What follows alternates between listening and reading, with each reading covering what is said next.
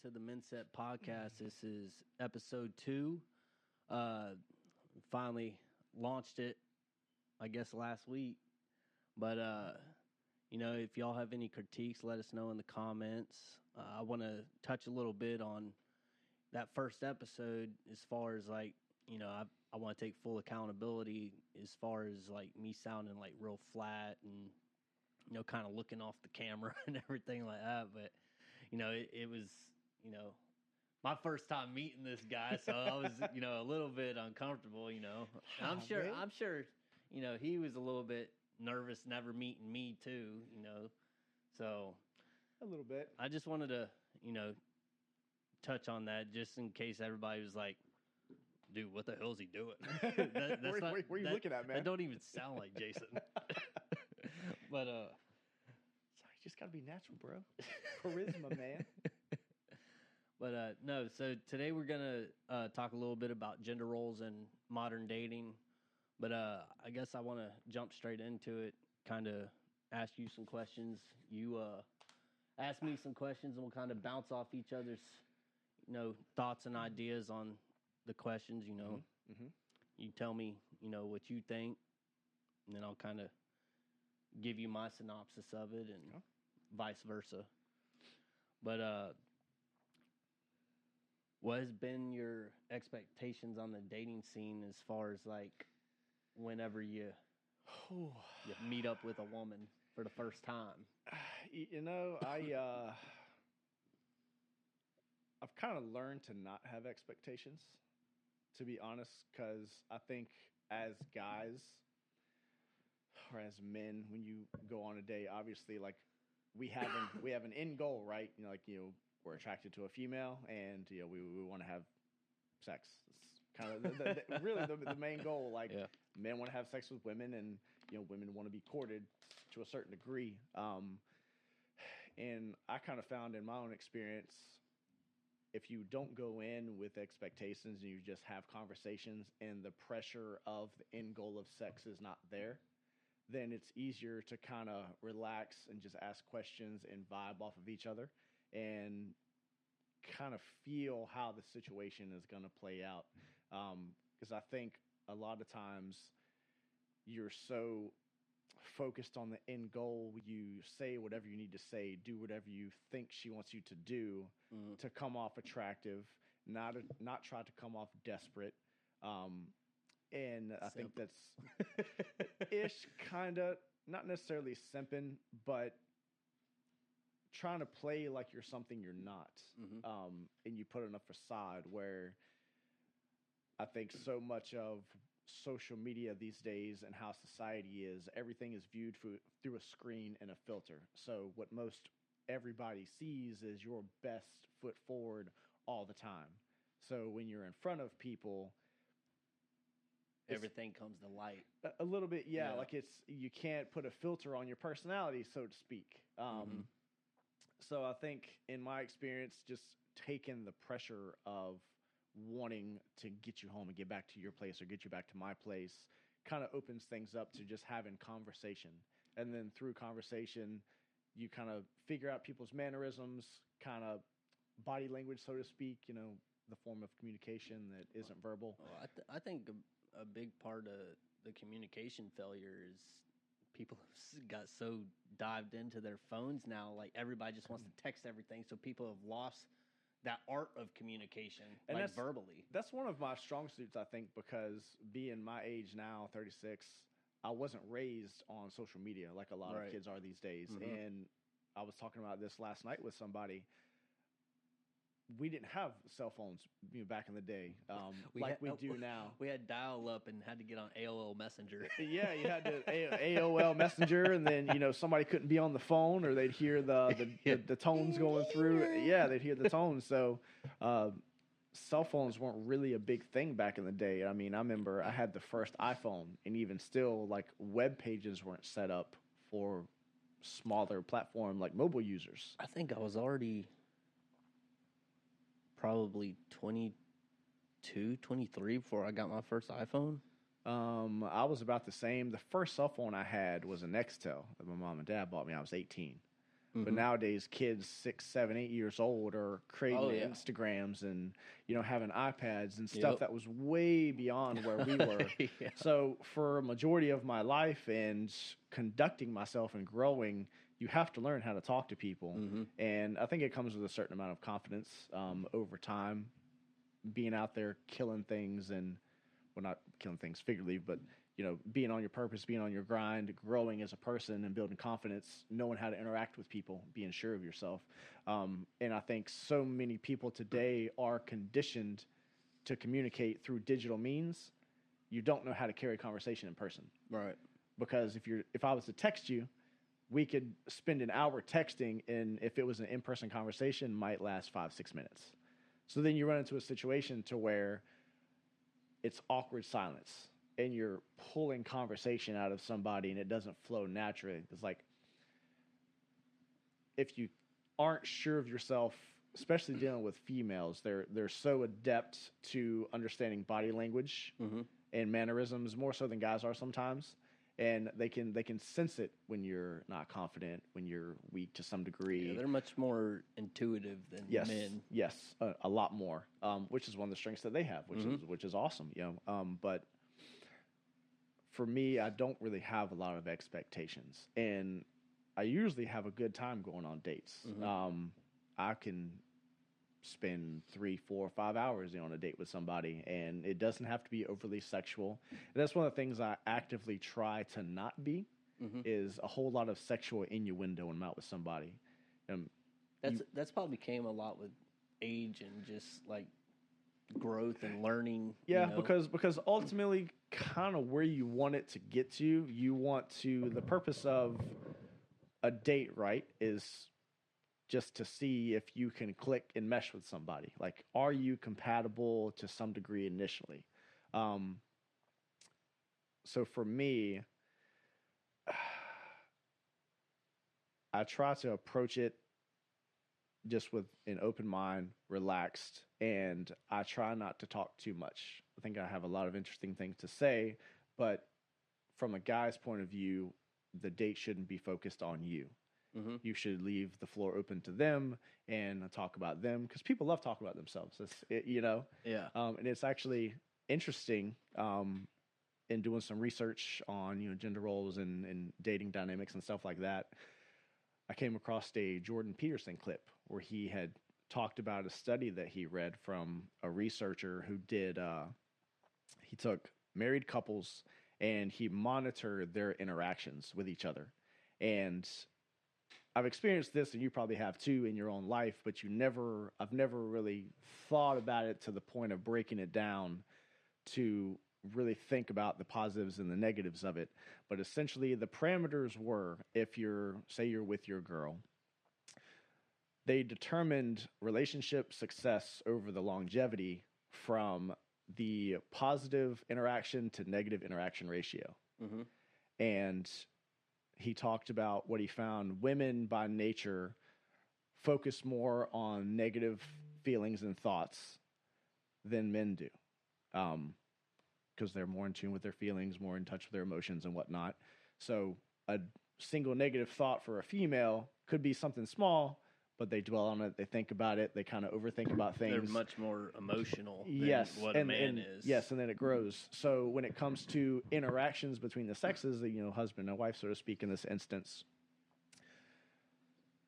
a ratio of 5 positive interactions to 1 negative interaction was not enough for a relationship to go the distance. So there wasn't enough positive emotional reinforcement there to every negative. So you said there was 5 negatives for every 1 positive? No. So a ratio of 5 positives to 1 negative. And that still wasn't enough? Wasn't enough. Good Lord. that was on the low end. So it's like, you know, you wake up. So is it saying there needs to be more negative? No. It the base was 5 to 1 seems like a lot. 5 positive to 1 negative. Right. So it's that seems like a lot of positive versus the negative. You would think, but you're talking about the span of a day, right? So you wake up with your girl and, hey, good morning, I love you, could be a positive interaction, right? Mm-hmm. So, you know, compliments throughout the day, so up to 5 wasn't enough. Basically, they say that human connection needs more than 5. It went up to 11. So at 11 positive interactions to 1 negative interaction was too much.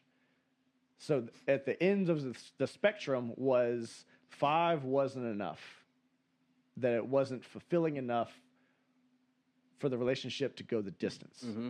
But at 11 was too much, almost like you're worshiping somebody, you're simping, to speak. You know, they can't do anything wrong, and whatever they need, like you're like smothering, I guess would be another way to put it. Mm-hmm. So it was interesting because you never really think about it, because when you're a guy, you know, you think whatever, you see all the movies and stuff and everything society puts forth for us. It's like, do whatever you can to get the woman's attention and always be there for her and just do extra. You're always waiting on her hand and foot. And you can't be solely focused on that, because then you have nothing else going on that you're worried about. I think a lot of women like kind of enjoy the chase of it too, though. You know what I mean? Like men and women do. If you're constantly like, you know, giving her admiration and all this other stuff, mm-hmm. like she's just like, okay, this is gross. So essentially what they found was that at both ends, 5 and 11 wasn't enough and was too much. So there was an in-between between 6 and 10. So between six and 10 positive interactions to 1 negative emotion mm-hmm. is like a healthy dose for longevity of a relationship. So, I mean, even like you come home from the gym and, you know, your girl, like, oh, you're looking really good. Like just something small, but mm-hmm. a positive, like positive compliment. Like, because people in general, by and large, they remember how you made them feel, more so than anything. Like if you meet somebody for the first time and you give them a great compliment and you make them feel good about themselves, it might be something small and insignificant, but they'll remember when they met you how you made them feel about that interaction, and it has lasting effects. Mm-hmm. And I thought that was interesting because you see it all the time, you know, in people that you know, relationships, dating and stuff. You never really think about it, but having it broken down like that, life is about balance, and that's one of the things that have been attacked past couple years between men and women is competitiveness between the sexes and getting away from men's strengths, men's weaknesses, women's strengths, and women's weaknesses. Mm-hmm. You know, there's just certain things that no matter what you try to say, no matter how you try to spin it, just men and women aren't equal in mm-hmm. some aspects, and that's okay. The greatest thing about a woman is that she's not a guy. Yeah. Just to be completely honest. And it's like, you know, if you have two people that are the same, if men and women are equal, then why do we need each other? Yeah. And that's not how it was created to be, and that's not how you achieve, I guess, I don't even know. I can't even think of the word right now, but it's fulfillment. A little bit. Yeah. Yeah. But it's, I can't, the word was just on the tip of my tongue, and it's not like just harmony, I guess. Yeah. Yeah. Between the sexes. Yeah. So, I've heard a few different people say this, but I guess I like it the best the way, Dave Chappelle delivered it. Chappelle's the goat, man. I love Chappelle. But you know, he said chivalry is dead, and women killed it. Did. And the reason for that is the feminist movement. Mm-hmm. You know, I've actually witnessed this multiple times, you know, doing it myself. But like, even when you open a door for a woman now, mm-hmm. you don't receive a thank you. A lot of times they'll just walk right by you and go in. Like, mm-hmm. or get in the car or whatever. And it could be anything. Like, if you go on a date and I'm not saying that this is everybody, but you know, a lot of women now, like if it's like a boss bitch or a or a chick that's, you know, got more alpha qualities, like she's gonna want to split the bill with you and everything. But the problem with that is it makes the man feel less, because most men, if you're not a piece of shit, you're gonna want to pay for the meal. I mean, I don't know, you know, what your views are on that. If you like on a first date, if y'all split it or what. But I'm saying for the most part, like if you're like in a relationship for, I guess it's a little bit different with the dating, but if you're in a relationship, most of the time the man's going to want to pay. Yeah. You know what I mean? So, but no, the whole chivalry is dead thing, like it also comes to women always talking about, you know, they want, you know, a nice guy and all this other stuff. But then when they are nice, they are chivalrous. You don't like that because, you know, you for some reason, like back onto the feminist thing, for some reason y'all think that's like taking power away from you as a woman, and it makes no sense. It, like, no, men are supposed to be the protectors, the providers. We want to do this stuff for you. It's in our nature. It's in our biology. And women have always throughout history, you know, been the caregivers, you know, taking care of the home, things like that. I mean, it's interesting too, because whenever you're out in the dating world, and I went on a date one time, beautiful woman making six figures, and she was very successful very quickly, was super proud of her. She's about to get her master's, and this was right around the time when I started changing my tactics for dating, getting more into like the manosphere and the red pill space, and so to speak, and trying to figure out what I was doing that wasn't working, and trying to understand, you know, females better than I had previously. And this was, I guarantee, like, a lot of it was, and not saying you are, but a lot of it was probably you were almost being a little simpish a little bit, just to you know. Because when I was married, I kind of was, you know, you fall into the happy wife, happy life fallacy, and you kind of neglect what you want to do and what you need to do and should do for her, and then it ends up kind of on the 11-to-1 ratio, where it's let me do everything I can to make her happy, make her happy, make her happy. It's like, no, women don't respond well to that. See, the thing is, women need guidance. Because it's not a derogatory thing to say, but getting back to this example, let me finish this example. We were out and we had a fantastic date, had brunch that morning, and toward the end of the date, we started talking about her future and her goals and stuff, and she kind of, what do you do for work, and, you know, where, what are your goals, and where do you see yourself going? And I gave her the answers that, you know, I had going on at the time. And then we got back on her, and she told me that she had 4 friends in her group. It was her and 3 other women.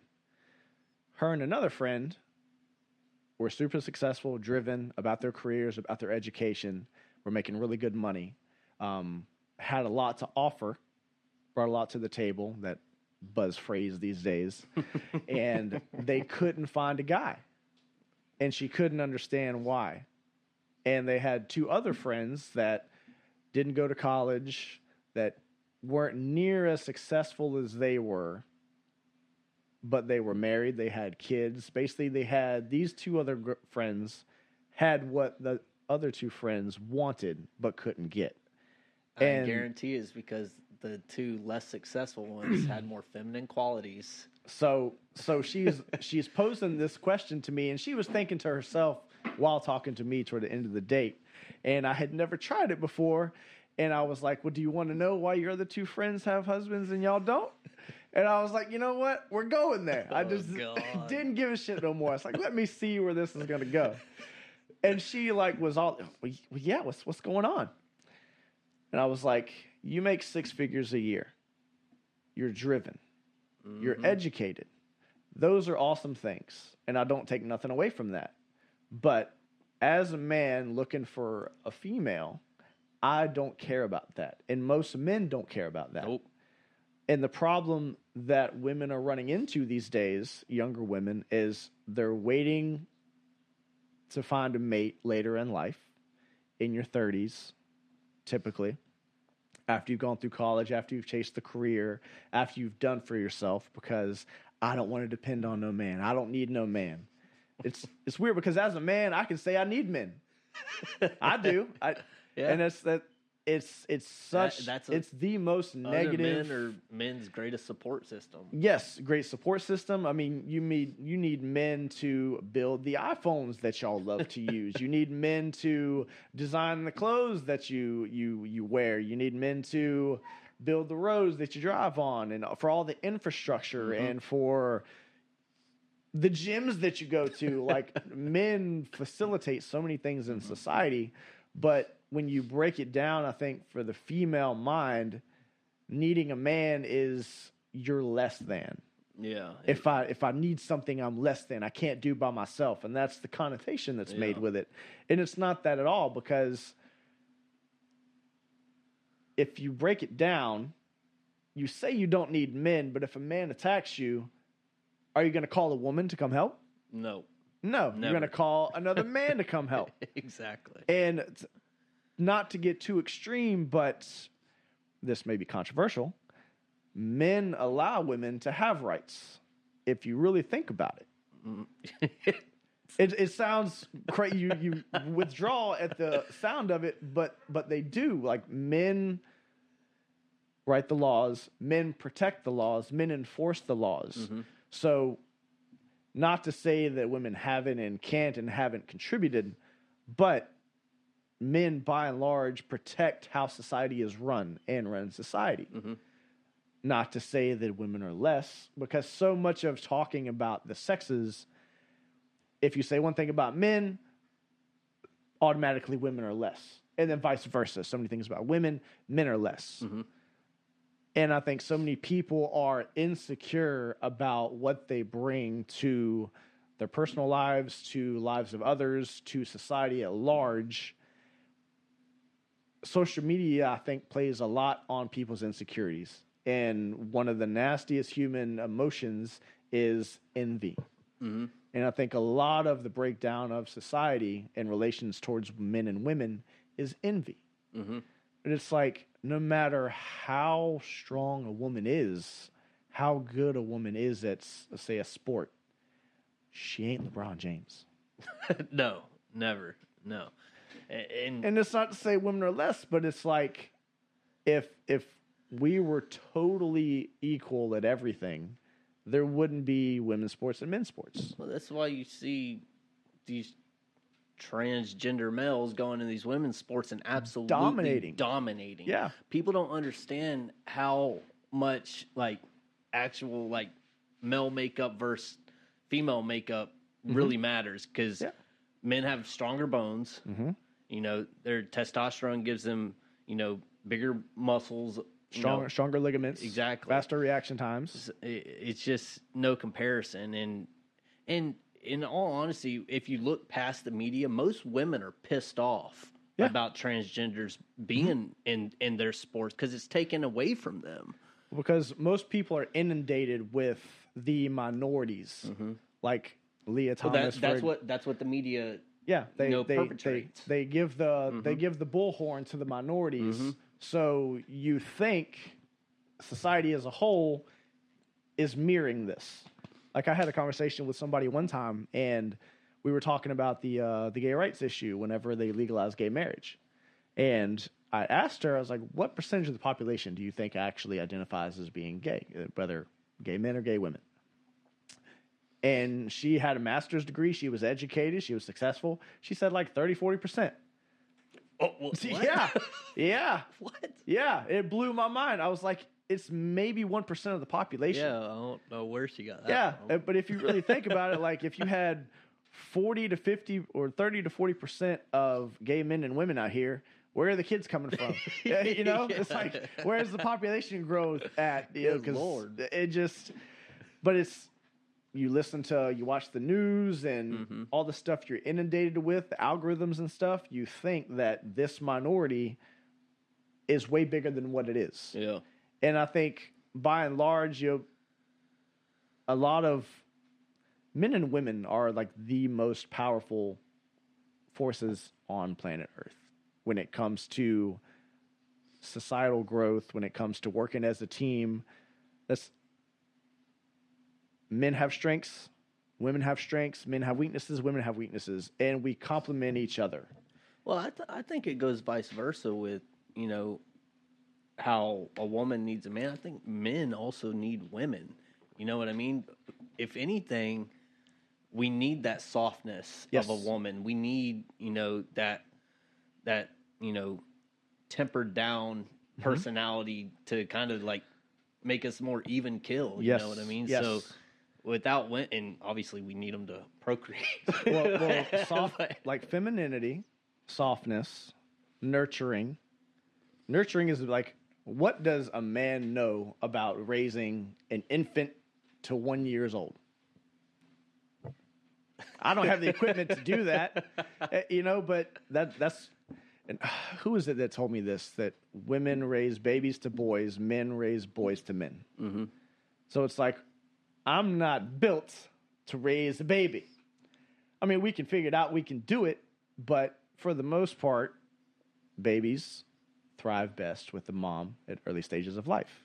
Well, it also goes into as far as like daycares or like if you have a nanny or something like that, are you going to leave your child with a man?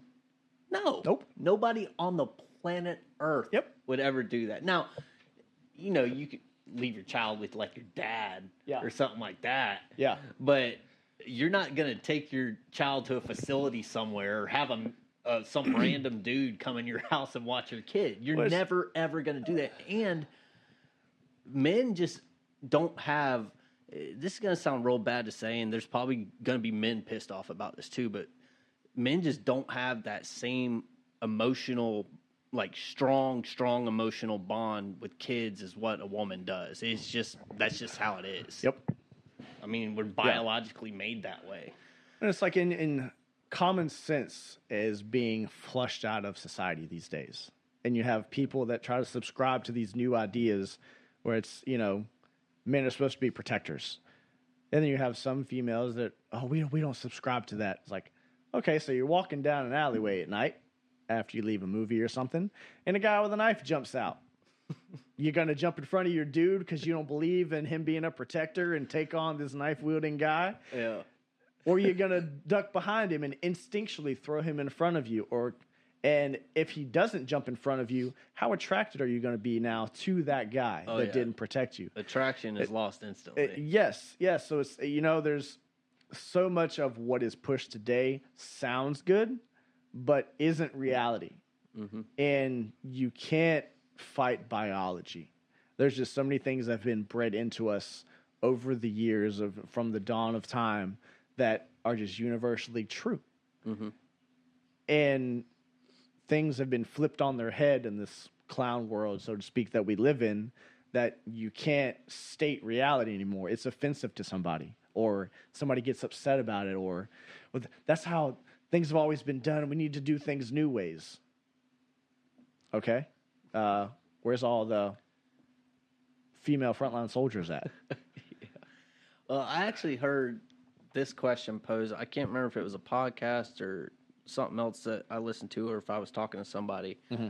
But they were basically asking a woman, like, if somebody came by and stole your purse, would you find the man more attractive if he just let it go and your purse got stolen, or would you find it more attractive that he runs down, beats the shit out of the dude and gets your purse back? Yeah. You know what I mean? Uh-huh. And you could just hear like so much backpedaling. Yep. Because they didn't want to condone the violence, but at the same time they thought that was more attractive that he went and beat the dude up and got your purse and protected back. You. Yeah, yeah, and stood up for you. Yes. Mm-hmm. So let me tell you this, or let me ask you this. What do you think now and in 2023 in the new age with inflation and how expensive things are,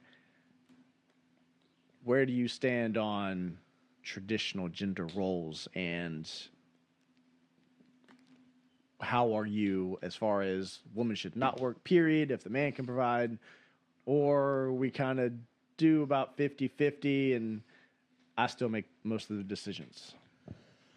Okay, I'm going to start with the very beginning of this, like before you're even in a relationship, okay? Mm-hmm. Mm-hmm. So my view, and this is a view that I've grew into over time, mm-hmm. as I've become more successful, started making more money, things like that, and just understanding how women's minds work.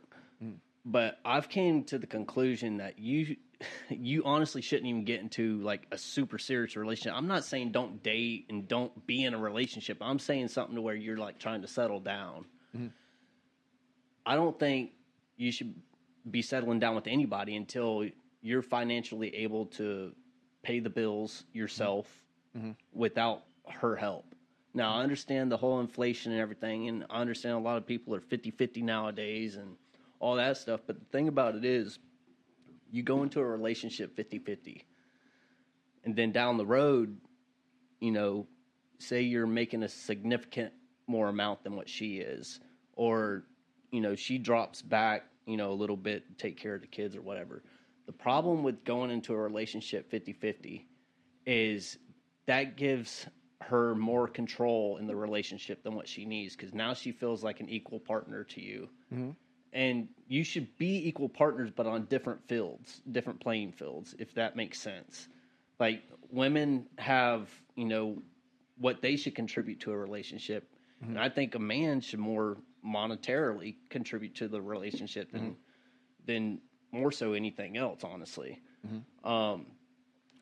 But the thing about it is like, if you try to take on that more masculine, more, you know, dominating, controlling role as a man in the relationship later on, it's going to come with a lot of scrutiny from her, because mm-hmm. she's going to be like, well, I've always paid 50-50 and blah, blah, blah, blah, blah. And, you know, a lot of times in a 50-50 relationship, she's going to want to make decisions on things that a man should be making the decisions on.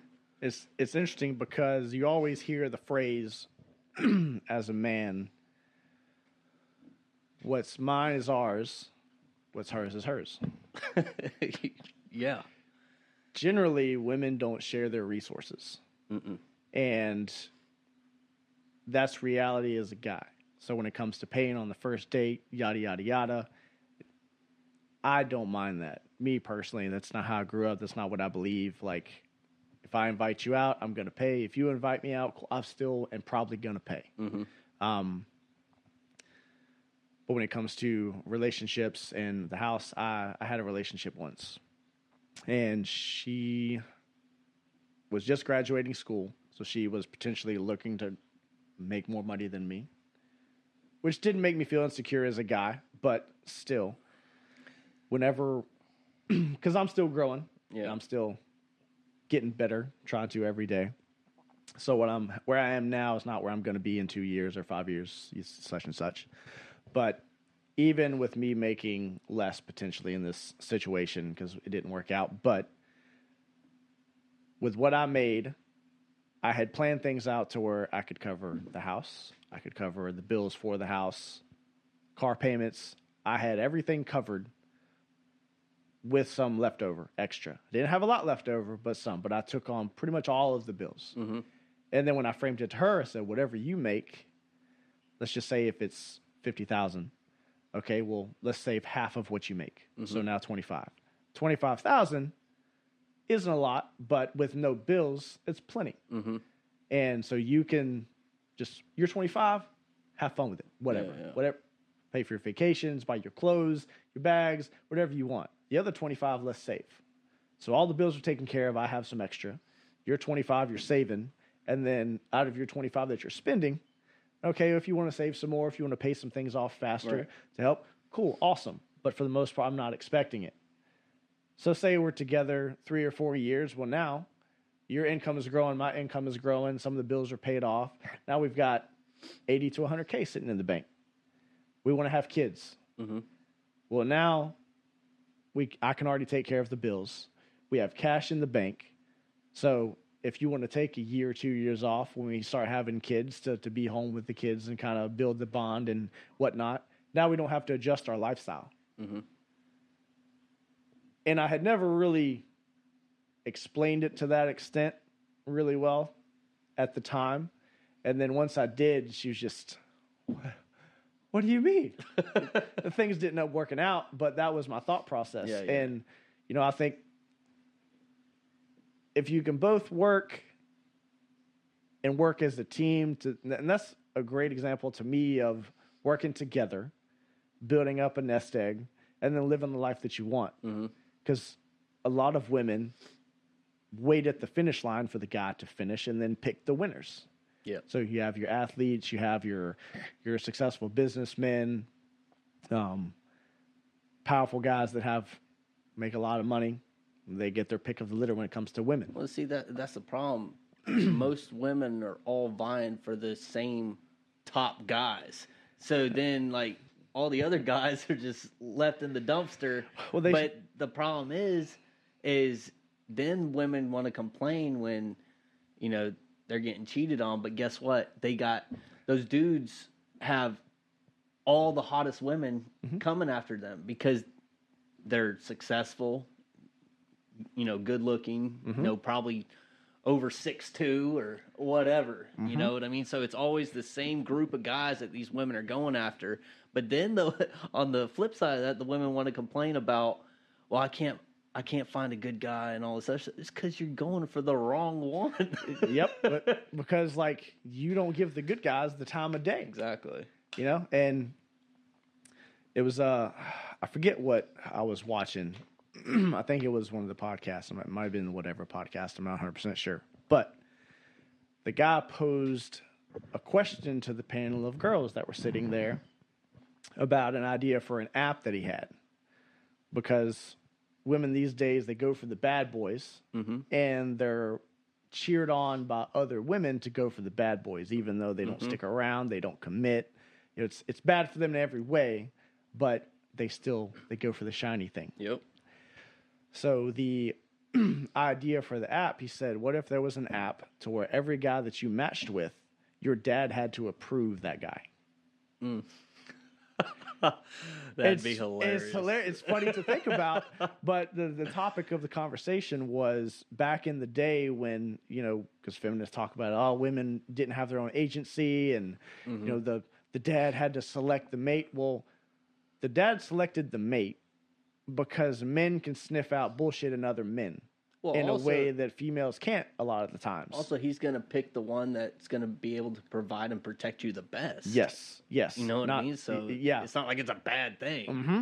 So that's why marriages were the way they were back in the day.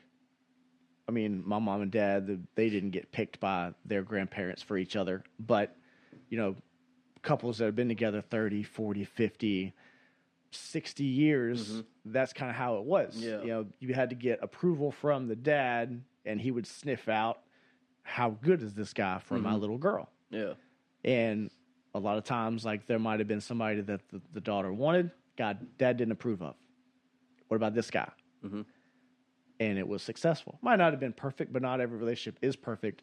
And a lot of people get in relationships. See, I'm kind of traditional on that whole thing. So I still believe that you should still reach out to the father. Like, say you're wanting to take it to the next step of marriage and all yeah. that stuff. I still believe out of respect. Yeah. You should call up dad or have a meeting with mm-hmm. him, you know, go and shoot guns at the range or something. Yeah. Have the conversation, whatever. But these days, it's not as in-depth, though. Ask, yeah. like, you know, can I take your daughter's hand in marriage? Mm-hmm. Like, I think that's the most respectful thing you could possibly do. Yeah. And a lot of people aren't that way these days. They just kind of, like, jump into things. You hear about these Las Vegas weddings. Where, like, well, it's like even talking about the rate of single motherhood, right? There's not a dad to call. Really, you think about it. No. So and it's so bad for society how things have become, where it's the government incentivizes people to not be in marriages anymore. Yeah, but the single motherhood thing, a lot of that has to do with women. Women initiate 80% of the divorces. Mm-hmm. So it's okay, first off, men are going to try everything they can to keep a relationship together. Men don't want to have to go through that for the most part, because they're losing more than what the woman is. Most of the time, if it's a divorce, you're married, the woman's going to clean house, come up, you know, she's going to be boosted up in society now. Mm-hmm. And then you're going to hear, you know, all her girlfriends talking about, oh, you did it. Finally, you left them, all this other stuff. But, you know, come to find out, he was providing for you the whole time. Mm-hmm. You know, he created the lifestyle y'all had together. Yep. He basically gave up himself to give you kids. Mm-hmm. And then you just took it all away from him just because, basically, like what you were saying, they just want the next new shiny thing. Yep. They're always going to look to upgrade. Mm-hmm. If, you know, they get, you know, the relationship is too complacent, or the Chads and Tyrones out there that swoop in. Yeah. Yep. No, that's the thing though. They'll and this is a big thing. Like, I was just talking about this with a few friends the other day, but like these dudes that'll bring their wives or their girlfriends into the warehouses to work, like get them jobs there. Next thing you know, they're banging half the warehouse. Mm-hmm. Well, it's like, and like it may have never happened before, but you're bringing her into a pack of wolves. Yep. Like, you're just asking for disaster. Mm-hmm. And it's happened so many times. It's like that story a couple months ago, where that female officer, I forget where she was, might have been Tennessee. I think it was Tennessee. Was having sex with like half of the officers while she was married. Yep. And, you know, now this whole like cuckold, you know, phenomenon that's going on with these dudes that they're getting off on watching their girlfriends and wives sleep with other men. Cup like 22. Dude, I will never subscribe to that. Will never. You know, and that's not how we're designed to be. And there's just certain things that they might not be pleasant to talk about in society these days. They might not be pleasant to acknowledge the reality of it. Like, I don't think any dude that is truly in love with his woman wants to see her pleasured by another man. Hell no. At all. What the hell? And I can't, you know, like, I don't judge, to each his own. You know, that's not for me. No, I judge on that. You know, hell no. But there ain't no damn way. Yeah, I don't understand that. But I don't think you respect yourself as a man if you're letting that happen. Like, there's no way you can respect yourself if you're letting your wife or your girlfriend go get railed by some other dude. Like, in front of you, by the way. Yeah. It just, like the weird guy in the corner, like, oh yeah. Like, no. Mm-mm. Yeah, especially if he's the one filming it, too. Like, come on, bro. That's a little strange. Yeah. A little bit, yeah. Yeah. But yeah, getting back to the gender roles things, I think I understand why they exist, because there's just things that men are better at and more in tune with. There's things that women are better at and in tune with, and it's not a bad thing. Mm-hmm. You know, it's Andrew Tate actually gave this example talking about it. He was like, if I'm an accountant and, you know, I want to start a business, say with a tailor, okay, well, I'll get the tailor to make the suits. I'll do the taxes. I'll do the money. And we have a great successful business. Mm-hmm. But now you want to go 50-50. Okay, now you got the tailor doing half the tailoring, half the accounting, and the accountant doing half the tailoring. Mm-hmm. Well, the suits ain't going to fit and be worth a shit, no. And the taxes are going to be all screwed up. Right. So it's like, that's a very simple analogy, but it shows, like, there's some things that men do that women shouldn't do, can't do, and vice versa. Kind of like bouncing off of that. So I believe, like, in a relationship, if a man gets to a point to where he's successful, has businesses, things like that, mm-hmm. I don't believe in going into business with your significant other, but I do believe and her helping you in any way to bring that business up. Mm-hmm. Maybe, you know, hire her as like an employee or something like that. Question: do you view marriage as a business? It should be. I mean, what are you getting at with that? I mean, I feel like marriage in itself is a business transaction, though. Mm-hmm. I mean, it's all monetary. I mean, everything in a relationship is monetary in the end, isn't it really?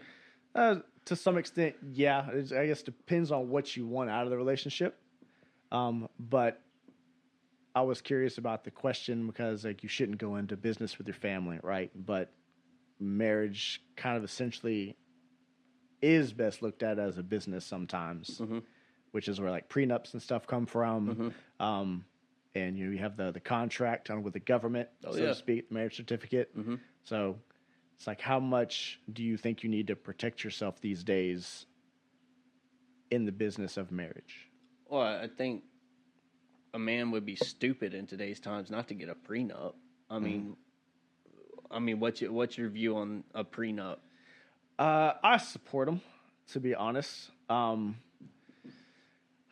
think it just protects you as a man, because the courts are so slanted toward the man is just there to facilitate the paycheck for the female, and no matter what she does, she can leave at any time. He could give her everything that she wants, and she still may never be happy and still leave.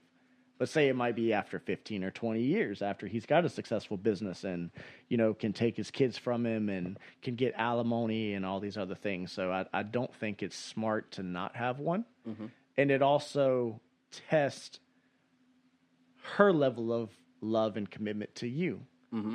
Because, hey, this is a prenup. I'd like for you to sign it. It's no big deal. If she makes it a big deal, I think she's playing you.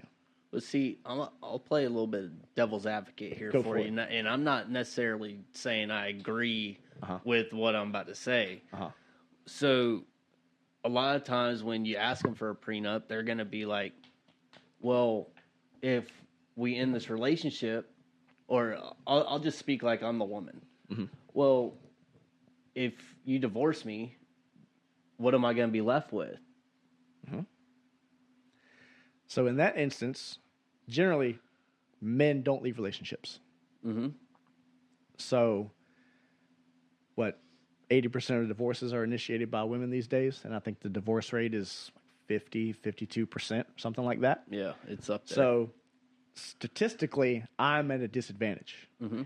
And I talked about this with my dad once upon a time. And he's, you know, old school. Him and my mom were together for forever. And it caught him off guard, just the sound of it. And I was like, Dad, you're going to jump out of a plane, right? Going skydiving. Yeah. They told you there was a 52% chance, up to an 80% chance that your parachute wasn't going to open. You going to jump out the plane? Well, no.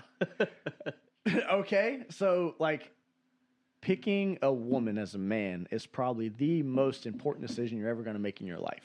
Mm-hmm.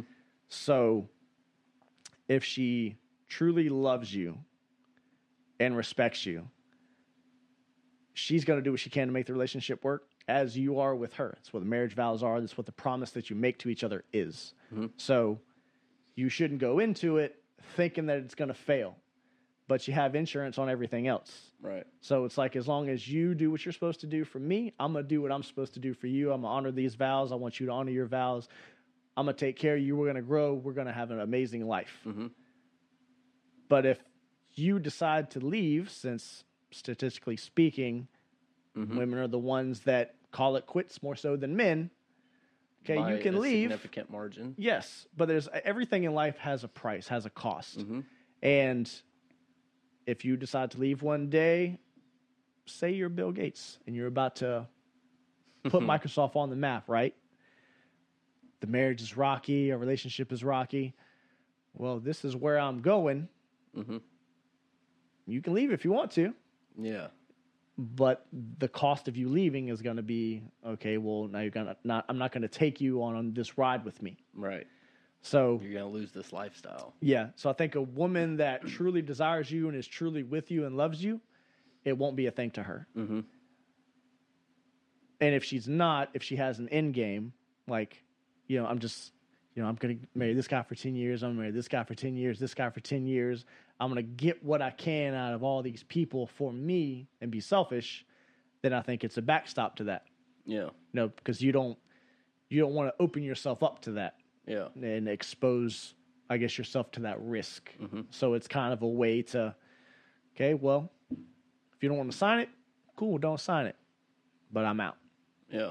And if you're really about me and you're going to help me grow, which by helping me grow helps us grow, then I'm going to make sure you're taken care of in perpetuity and you're going to have an amazing life. So I think it's a great test for a partner. Mm-hmm. Yeah. I've seen people without prenups get absolutely destroyed, and mm-hmm. it's not just from, you know, them taking, you know, what the man had built up, but also if y'all got kids together, dude, yep.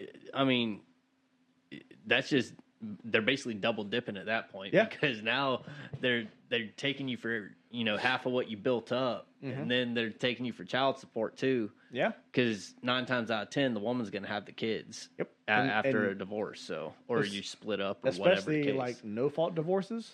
Yep. Ah, oh, horrible, horrible. Like, you know, like you get up every day, you go to work, you buy a house, you got a kid or two, got her cars, a great life. Don't have everything that you absolutely want, but you have a great life nonetheless. And after 15, 20 years. She decides, hey, I'm done. Yep.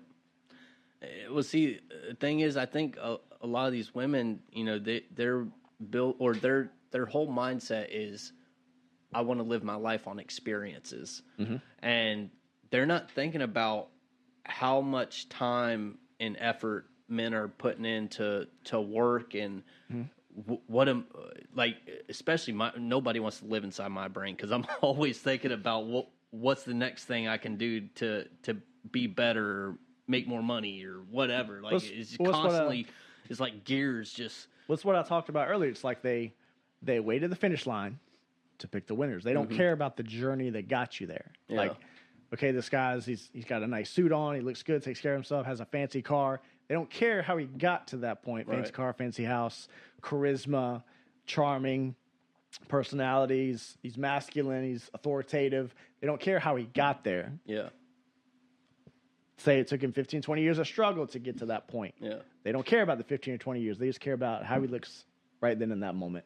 Well, one thing that, to go back on that Dave Chappelle thing I was talking about earlier, one of the mm-hmm. things he said in that same rant was talking about, you know, men like nice cars and all that, but he said, men don't get the nice cars for themselves.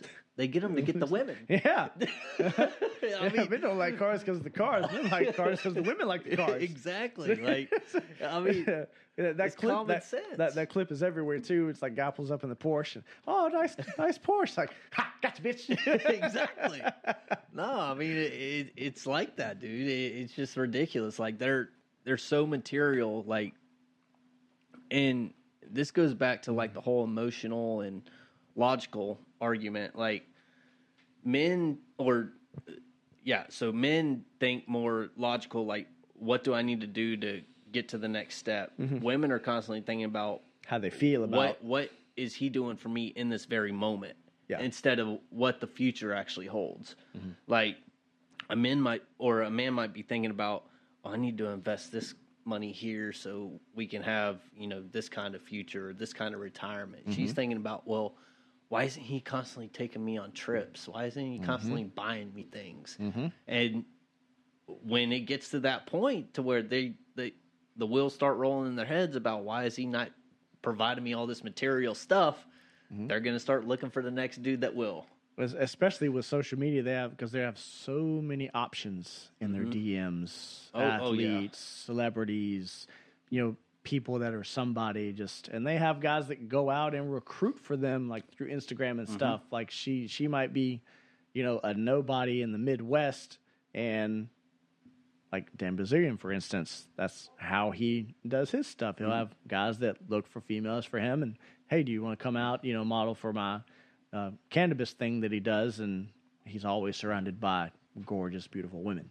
Well, they've actually done a test to where they set up like a below average looking chick on Instagram, mm-hmm. and a successful, good looking dude. Yep, dude, she had like 50 to 1 DMs. Yeah, they did that on Tinder too. I was like, that's just absolutely insane. Like, men have no chance in this life. None. Like an average, below average woman will get way more attention than a male model will get. Almost. It's crazy, man. And even still, like, the burden of performance is still on the man. Like, yeah, you could be a good-looking dude, but if you say the wrong thing, if you don't conduct yourself well, if you don't come across with charisma, it's going to turn her off. So it's like, you could be nice to look at, but still, like, I think these days there's so many things that women look for to disqualify a guy. Mm-hmm. Like, I had a girl that... she didn't like me because of my mannerisms and my personality. Okay. So, like, it was kind of weird to me. She was like, because, for instance, hey, what are you doing? I'm at a Starbucks getting, oh, you're at a Starbucks getting a coffee. That's nice. Just, it was something to say, just conversation. Yeah, yeah. And basically me stating what she was doing, she took it as I didn't trust her. Exactly. Like, what the... Yeah, what do you mean? And so it was like just different quirks of my personality she didn't like. And it's like, well, I am who I am. Like, I'm... Okay, what? So, that's wild. Yeah. But, you know, I've had some doozies. Good Lord. But, you know, life goes on, man. And the great thing about this day and age is... Now there's so much information. There's so many examples to learn from and to figure out how to grow from, you know, whether it's better fitness, better money management, how to deal with women, how to grow, you know, philosophically, your mindsets and stuff. Like there's so much today that we have access to for free. And I don't think enough people utilize the information, to be completely honest. Yeah. This is kind of like a double question. Mm. So, what have you found to be like the biggest downfall of relationships, and also hand in hand with that, what are the biggest red flags that you think kind of are part of that downfall? The biggest downfall. I think the biggest downfall of relationships probably has to do with money. It's always money. Always money. As far as the red flags go, though, like what do you think? What do you think the red flags are? As far as like what will kind of like start pushing the man away or pushing the woman away? Red flags that push the man away. I think, red flags that push the man away if, say, I'm on a date with somebody and she's using language that I might use with a buddy. So if she's like talking like a dude, words and... a lot of cuss words, mm-hmm. a lot of dudes and bros and mans and stuff. Right. Trying to, I guess, be relatable, but it's like, yeah, kind of cringe, you know, like there. That's a hard one for me because there's certain chicks that it worked with for me that like it was attractive in a way. If she's attractive enough, it's attractive. Exactly. That's what I'm saying. Uh-huh. But like it's almost like she's like tomboyish, but she's still like got a lot of feminine qualities. If that even makes sense, yeah. Yeah, well, I don't know. It's kind of hard to explain, but so the feminine tomboy, for the most part, I agree with the whole language thing. Like, it can be a major turnoff because it's not feminine in its nature, right? So to speak. Mm-hmm. Another thing too, like when they jump right to like, what do you do for a living? Yeah. Which is AKA like how much do you make, AKA how much can you give me? Exactly. Pretty much. It's code that you got to break down. Yeah. Nothing about, like my life or my values or my family life. Yeah. Or, like what's your relationship like with your dad? Dad? Okay. Check, please. So yeah, well, that's a big red flag in itself right there, which, you can't really knock her for that so much, but at the same time, you kind of have to, because a lot of times when these women don't have that father figure in their life, they start taking on more masculine qualities. And it's more so because their mom started taking on more masculine qualities. And I was listening to a podcast, an interview about this, and they talked about men don't need women, like the overall quote. Well, you still have women that don't need men. But what is man? Man is masculine. Man is masculinity. Mm-hmm. So you have a lot of women that don't need men, so they're single moms. Well, they have to step up and do what the man would do. Yeah. They would have to earn. They would have to provide. They would have to provision, protect for their offspring, so to speak. So they become masculine without really realizing it. Mm-hmm. And then that masculinity is taught to the daughter in that instance, or the son in that instance. So if it's the daughter, then I think she's going to push the masculine on her daughter. Like, don't be like me, make your own money, do for yourself. Don't ever rely on a man. You can do it by yourself. Yeah. And then if it's a son, then they have like, I forget what the term is. It's like husband, son or something like that, where like single moms raise sons to kind of take the place of the husband, so to speak. Right. So it's like you have these women that don't ever let their son grow up and become a man. They always want to have their thumb on the scale and keep him around. Like if say he starts talking to a girl, she's going to try to sabotage it in some way because she wants the son to help her her life. She's going to be overly involved in y'all's relationship. Yep. Mm-hmm. Yep. So that's a big thing where a female is too masculine, because if they, and you hear this sometimes too when women are interviewed, like, I want a man that's, that lets me be feminine. It's like, you're not really going to turn off your masculinity with that one guy. Like, you're going to constantly push. They'll be like, well, I'll be feminine for the right guy. No, what? No bullshit. No, because you're going to turn off how you've been, your entire life, no. Just like that. It doesn't happen. That's the most ridiculous thing I've ever heard. Nope. And it's so weird, because a lot of women these days, what they value in men, they do for themselves. Yeah, and they eventually, over time, end up becoming themselves the man they'd want to be with. Mm-hmm. And then they get to 30, 32, 35, and they can't figure out, where's all the good men? I can't find a man. You have become the man you want to be. Mm-hmm.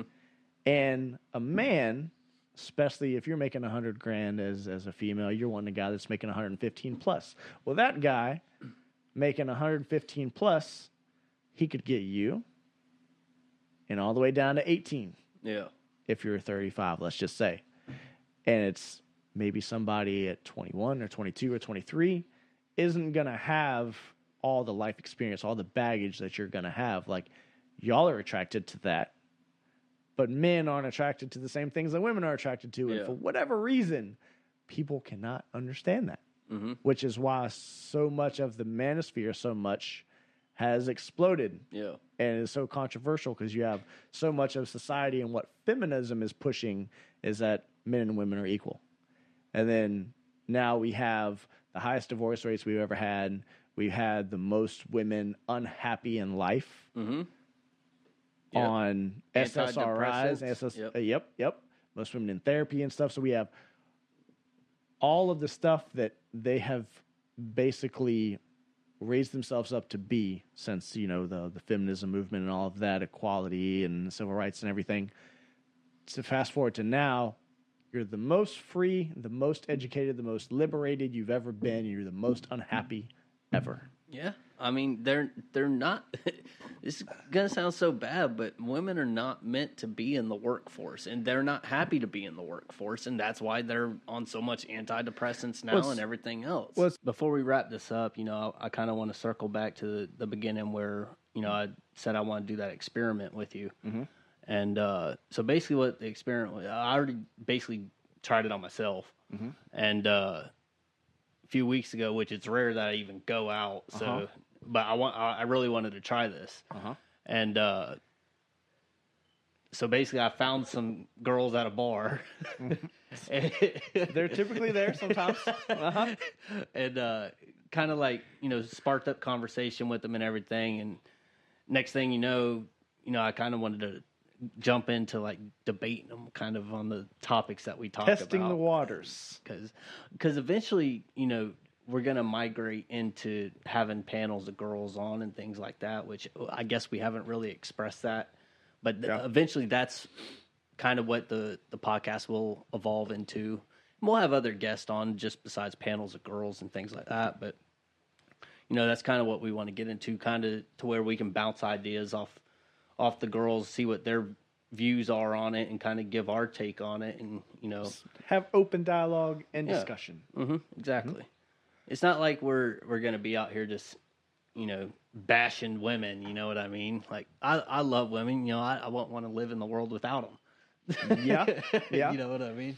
But I think there's been so much breakdown in society, just of communication in general, and just being able to just talk to people. Well, degeneracy is really the word for it. You know, degeneracy and disrespect, leading with emotions, and it's proving to be detrimental. Yeah. But so what I did, you know, talk to them, started, you know, debating on, you know, certain issues of gender roles, things like that. And it was so funny because... Did you use any buzzwords, any emotion-provoking, do you need a man? How dare you? Oh, I touched on everything. It was pretty enlightening, though, because, you know, at first they were, like, super, super combative about the whole thing, every single second of it. And then I kind of flipped the script on them. I was like, hey, by the way, I have a podcast that's launching soon. You guys should come on the podcast.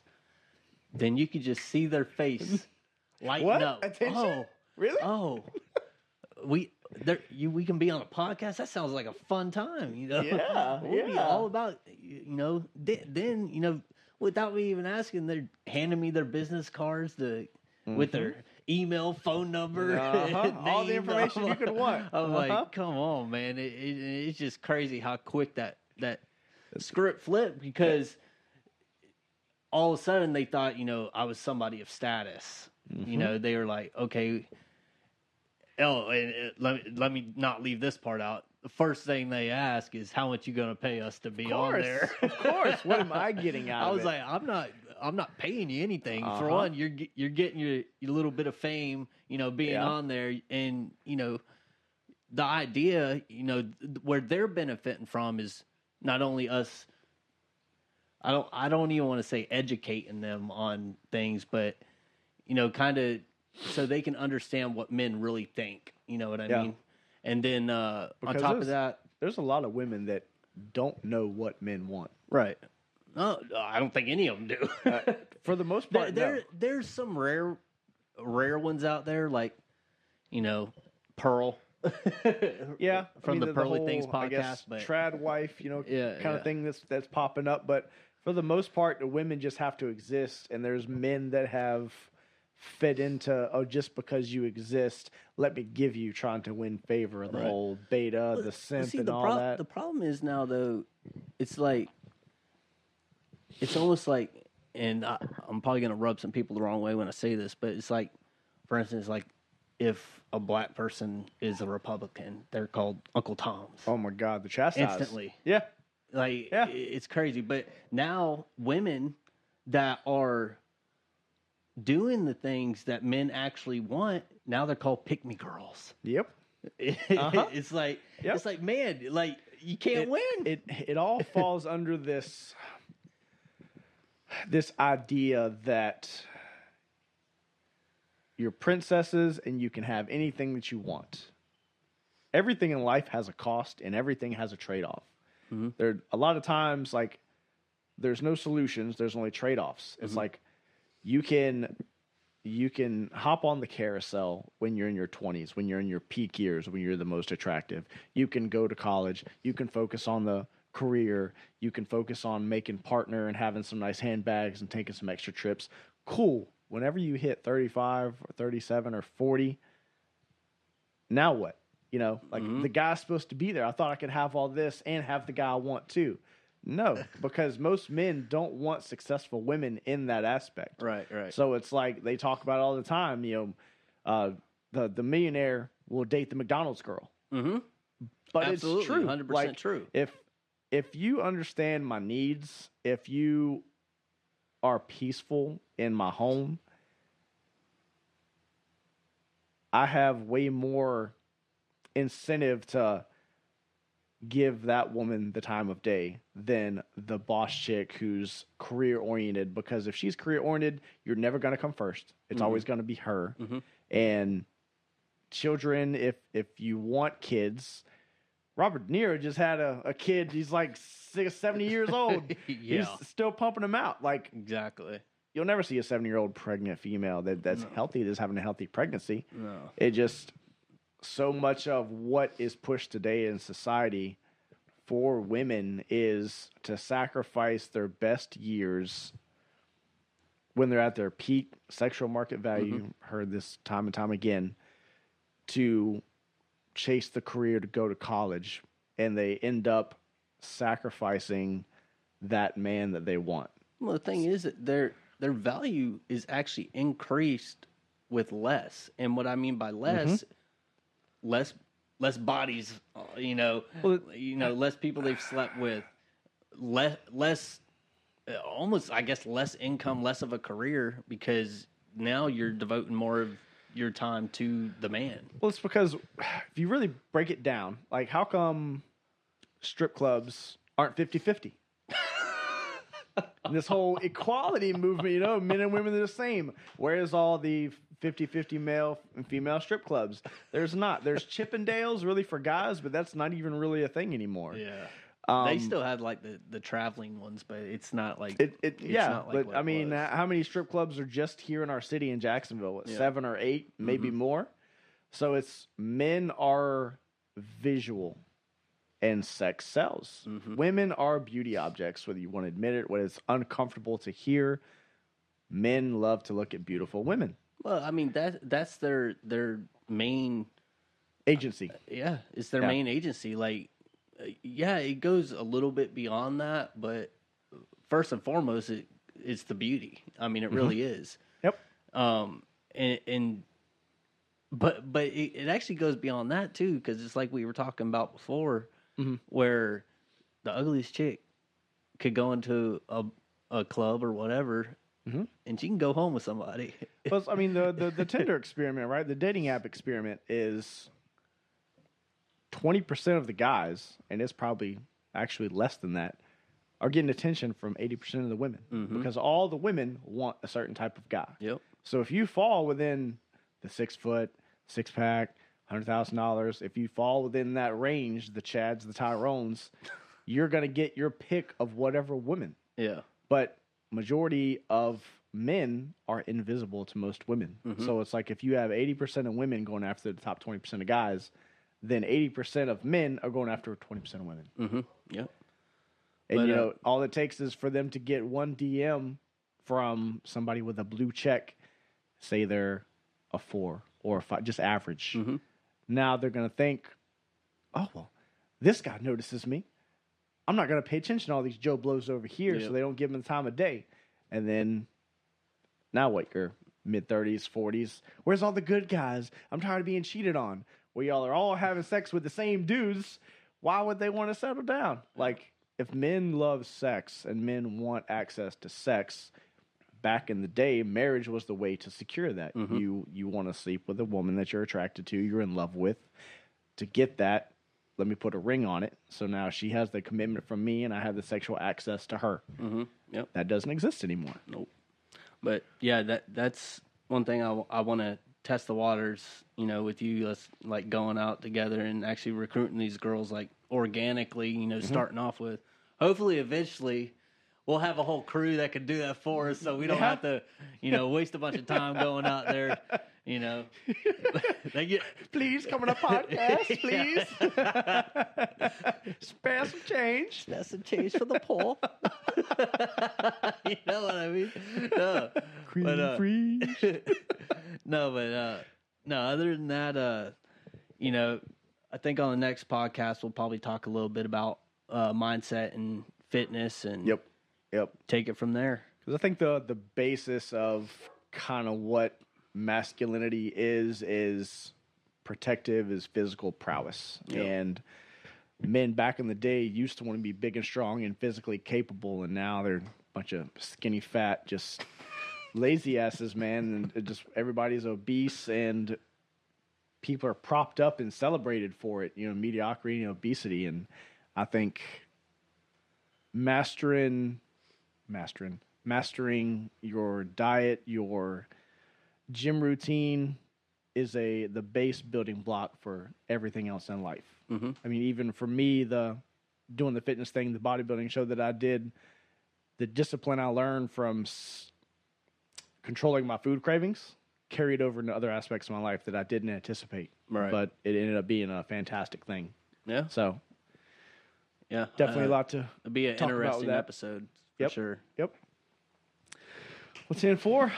Like, share, subscribe, comment. What else are we supposed to say? I think that's the script, right? Yeah, I mean, feedback, plenty of feedback. Yeah, give us as much critique as possible so we yes. can improve on each episode, and yep. You know, I'll you know keep pushing the whole. Make sure you press the subscribe button because that honestly is going to help us, you know, get to different levels on platforms like, you know, YouTube and all that to where, you know, we'll be able to do live chats and things like that. So mm-hmm. Mm-hmm. we look forward to it. All that starts with is one. That's all we need. We need one and then two, and then it's a game of doubles, man. All right, man.